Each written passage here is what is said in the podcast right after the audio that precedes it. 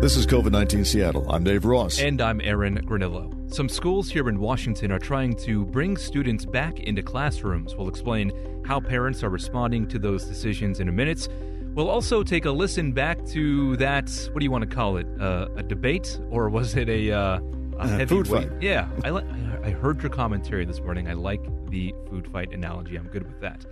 But first, Boeing's 787 Dreamliner is preparing to depart Everett for good.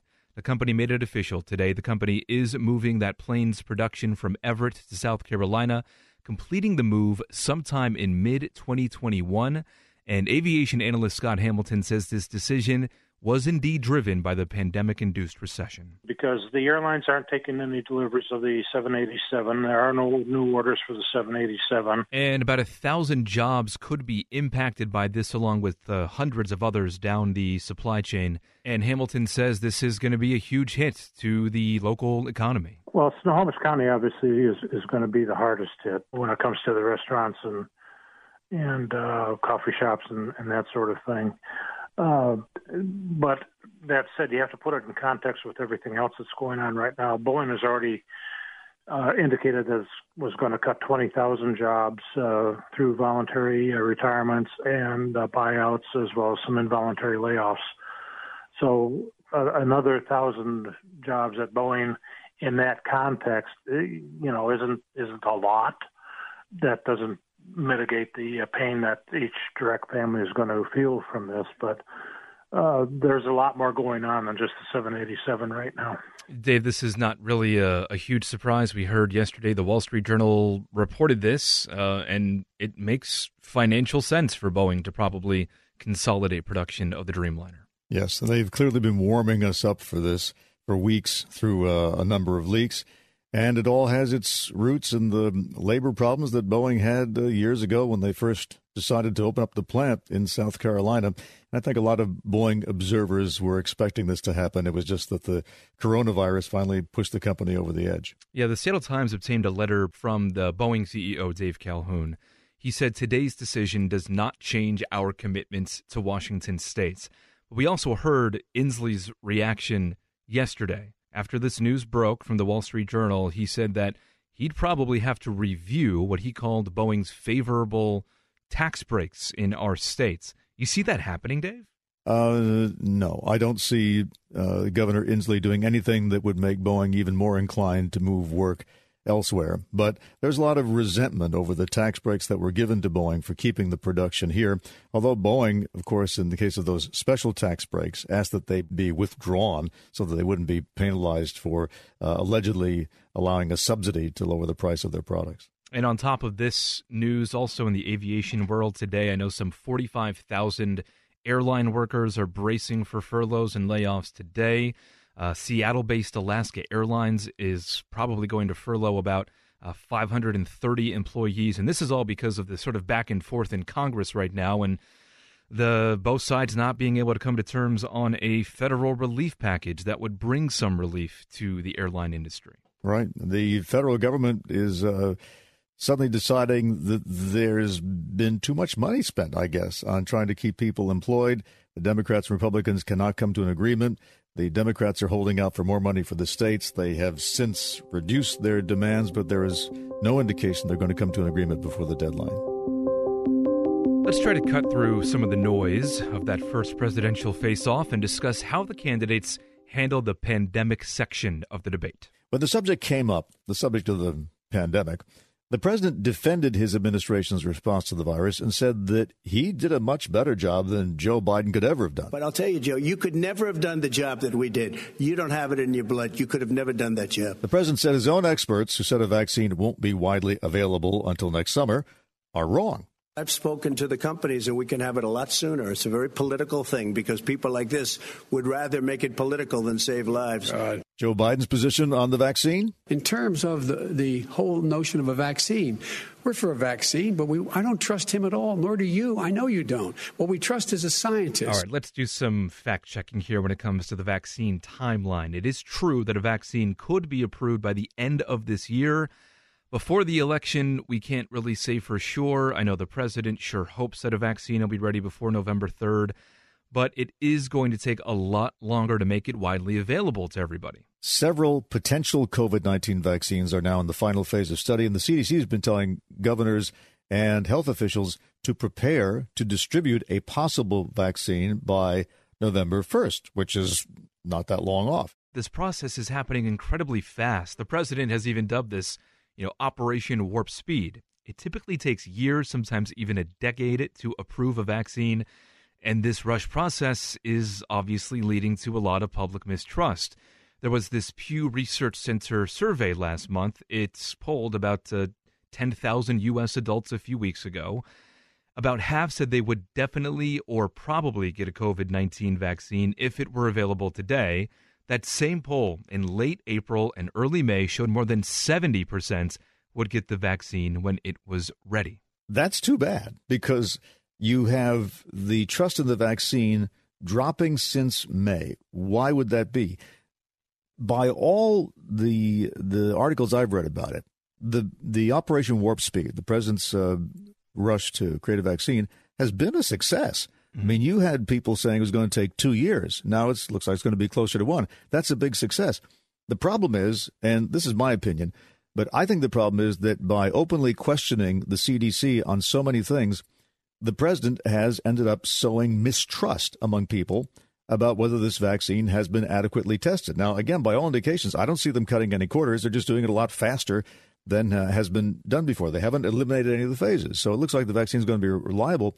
But this open disagreement between the scientists and the president has now raised doubts, which I, I think it's self defeating for him because the vaccine is the thing that gets us back to normal, that gets the economy back to normal, but only if enough people trust it to use it. You have to have something like, uh, what, 80% adoption for it to mm-hmm. be uh, effective in stopping the spread. But by openly disputing with the CDC, you now seem to have a significant number of people saying, no, we're going to hold back. Hypothetically speaking, Dave, let's say you are tapped to be one of the first volunteers, if you will, to get that approved vaccine. Do you feel safe at this point getting it? Well, uh, I may be a different case because I've I have participated in mm-hmm. one of those double blind trials uh, with an experimental medication, which uh, required an injection directly into the eye. so I guess I'm one of those. I, I probably would. I mean, I, I, had no idea what to expect from that. Fortunately, uh, the, the, drug didn't work, by the way, but fortunately had no negative side effects. So I guess I probably would. I, I think that, um, though, for most people who are healthy, eh, I, I don't think you get as many takers as you might otherwise get. I think I might, but I'm not going to lie to you. I mean, just because of all of the back and forth and the the politicization of the whole vaccine development process, I'd have doubts. I mean, I'm not, I, and I don't blame anybody who says I'm going to wait for somebody else to get it first and see how they right. do for a few you months. You first. Yeah, exactly. Okay, back to the debates. President Trump reminded us that it was Biden who criticized the decision to restrict travel from China early on. If you look at what we've done, I closed it and you said he's xenophobic. He's a racist and he's xenophobic because you didn't think I should have closed our country. Wait a minute. It says two minutes. You didn't think we should have closed our country because you thought it was too, it was terrible. Okay, so there is some truth to that, um, but it's a little misleading too. So here are the facts. Uh, Biden did not come out against the travel restrictions on China. He actually didn't say much about it at all at the time. But in April, his campaign said he supported travel restrictions if guided by medical experts. Biden did say the word xenophobia, though, but he was making that comment during an Iowa campaign event when the restrictions were announced. Uh, and he also said that the president was fear mongering against foreigners. Yeah, I think uh, Biden primarily was reacting to nicknames like China virus and Kung flu, saying that that was just making things worse for uh, Chinese Americans uh, here in this country. But I can uh, I can see the way the uh, the president could look at that comment and say, uh, "Joe, you wouldn't have done the same kind of travel ban that I did." Biden also brought up that now famous scene in Bob Woodward's book. He knew all the way back in February how serious this crisis was. He knew it was a deadly disease. What did he do? He's on tape as acknowledging he knew it. He said he didn't tell us or give people a warning of it because he didn't want to panic the American people. You don't panic. He panicked. That's in the book. I mean, Bob Woodward says the president himself admitted that when he was uh, trying to create confidence in people, it wasn't based on any scientific fact. He'd been told that this was an extraordinarily contagious and deadly virus, and so he knew that, but said he felt it was his job not to sow panic. If he had come out and said what his briefers had told him, he thought that that might create more problems than it would solve. One last clip to play here. Biden reminded everyone about the president's Easter prediction. This is the same man it's who all told set you up. by Easter this would be gone away. By the warm weather, it'd be gone. Miraculous, like a miracle. And by the way, maybe you could inject some bleach in your arm, and that would take care of it. President responded. He said that bleach thing was an obvious joke. Dave, did the voters learn anything from this exchange? No, I think they did. I think they saw how how these two guys uh, react in a high pressure situation and saw what their personalities uh, are like. I I like the idea that they were able to uh, go after each other uh, back and forth. We saw how they handled themselves. And uh, no, you didn't hear much new about policy. But frankly, these days, if you want to get a policy briefing, you just turn on your computer, and you know your screen will flood with all sorts of specifics on on this and that. But um, I, I think the bigger choice is going to be the approach to leadership represented by each of these two candidates. Who won the COVID debate? Who won the COVID debate? debate? the COVID part of the debate. Uh, in terms of creating trust in um, in a vaccine, uh, I don't think Trump's the winner there. I mean, it's it's clear that he has been he's promoted dodgy types of treatments. His agenda clearly is to try and get the economy open at uh, at almost any cost. He has uh, consistently downplayed the uh, the danger of the disease.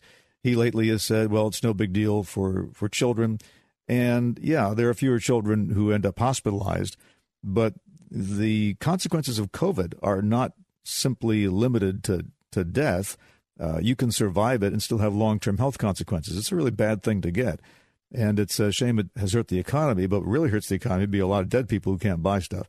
So I, I don't think the president won the COVID debate. So we know that the Commission on Presidential Debates is now talking about changes to future debates because of this just back and forth and, and insults and not a not a whole lot of policy being discussed. It was just drowned out by all of all of that nonsense. Um, but these are serious topics. Two hundred thousand plus people are dead in this country, and we need to hear what the plan is going forward. What do you make of future debates, and will we learn anything new if the rules change? Well, I mean, I think people want to know that they can trust their president. That when he says something, it's uh, based on facts that they can act on. We know now, in hindsight, that uh, there should have been a a mask campaign from the very beginning. That it just should have been a requirement. I mean, I, I would say, okay, we'll, we'll give you we'll give you a week to mask up, but if we don't see it happening, then we're going to start ticketing you. Um, I think we know now that would have been vastly preferable to what we see now, which is the cancellation of well, putting first of all putting every restaurant out of business, pretty much, um, uh, canceling uh, uh, recreation, theater, football, school. I mean, that's been it's horrible. You're going to have kids who, who basically lose a year, or at least they they're not going to get the same education they would have gotten. Whereas it's pretty clear that if we'd had a supply of the real masks, the cloth masks, I guess, are a good stopgap. But uh, there's nothing high tech about an N95 mask. They just flat out had outsourced it all to China, so we couldn't get them. Everybody should have one of them and should wear it all the time. That way, if somebody isn't wearing theirs, at least you're protected. Um, I hope going forward we learn that lesson so this never happens again. But that takes leadership. It takes somebody who understands that even though we only see a few people dead now, we know how these diseases go. And uh, there were predictions out there that it would get bad. And then and the criticism was right. The president was being a cheerleader instead of looking at what the projections uh, were saying. There was no sense of uh, of urgency. So um, I hope we learn from this. And uh, in terms of what this means for the debate, I think that point has to be made. This is not the last time we're going to see something like this. And you want something in that office who, when they see the first sign of it, uh, prevents it so that we're done in one month, maybe two months, but not 10, which is where we're at now. Let's talk about school getting back in session now. Puyallups Meeker Elementary School became the latest to start welcoming back students on Tuesday with new COVID 19 precautions in place. The priority students in the special education program, they can attend class in person four days a week. School officials spoke with KIRO 7 TV. There will be directional signage in the hallways directing traffic. Classrooms have been limited to a certain amount of desks. And Washington Superintendent of Public Instruction Chris Reykdal says dozens of other districts are reopening right now too with similar safety measures in place. The priority is to get the youngest students and special education programs like Meeker Elementaries back in the classrooms first but some teachers and parents are hesitant. Nobody wants to make a blind decision, and the rush, the speed is the biggest concern right now. That's a parent in Issaquah's school district. Uh, his district is planning to let kindergarten and first grade students return to classrooms starting on October 15th. But other parents are happy to give their kindergartners the experience of heading off to a new school with the big kids. It's really great to see our littlest ones in for the first time since March. A parent in Gig Harbor's Peninsula School District spoke with KIRO 7 TV as 800 kindergartners and first graders headed back to classrooms Monday. While everyone would agree this is not ideal for anyone, um, it's kids only know what they know. And for these kindergartners, this is the best first day of kindergarten they've ever had. Chris Reykdal, Superintendent of Public Instruction, was on the Gee and Ursula show at KIRO and said the primary focus for his office since June has been reopening schools for in person learning. The CDC guidance and the health is don't rush them all back in, or you end up like Georgia. Uh, where hundreds or thousands of kids and educators get the virus and then they shut down again. So the best thing we can do and learn from COVID is that we built a system in our buildings of comprehensive supports, not just great content and subjects, but nutritional services, mental health supports, access to nurses. Uh, these things have to be in place. They, they have been getting uh, more investment and more support. So the best thing we can do to respond to COVID and address equity is get our buildings open. That has to be done in partnership with uh, health regulators, of course, and the public health experts right now. Dave, this to me, this whole discussion about whether or not to reopen schools has been the most difficult one, I think, to answer because there, there really is not a good one. I mean, you have kids who are missing out on so much, not just not just in-person learning, but also, of course, the the social element of being around kids their own age. You have parents that are just struggling to get work done and you know playing teacher at home too. I don't know what the right answer is on this one. It's been a huge disruption, and uh, regular testing and masking is the only only solution for it. The sports teams are doing it with daily tests in some cases. Schools, I guess, uh, are not going to be geared up for that. That would be pretty difficult to uh, to pull off. But um, if we can't do it this time, then I hope that we take advantage of the experience to make sure that there isn't a next time. I got to say, I do like the idea that some districts are are giving for parents, saying if yes, we will let younger kids back, but if you don't feel comfortable yet sending your you know your six seven year old back to school yet, you can still do remote learning. So there's this hybrid option, which I think is obviously a good a good compromise in the midst of all of this. So what are you going to do?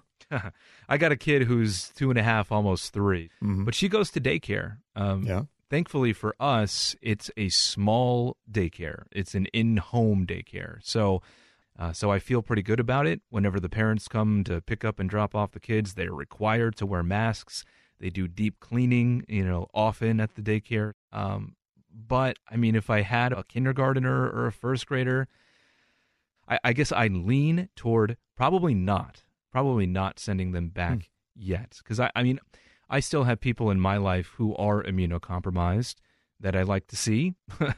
I right. and I, I just wouldn't want to take that risk knowing that I'm putting my kid around others and not knowing yeah. where, where they're at. And yet if the surgical masks were available for everyone, mm-hmm. those compromised relatives could wear those when True. the kids visit and you yeah. stay, you know, 10 feet away. You yeah. can't do any hugs, but you can visit and still be safe. And that, that's what I think we'll eventually have to get to. We'll be back with you next Thursday to discuss the latest coronavirus news. You can subscribe to this podcast, and you can also find our news coverage on mynorthwest.com or listen live at 97.3 FM.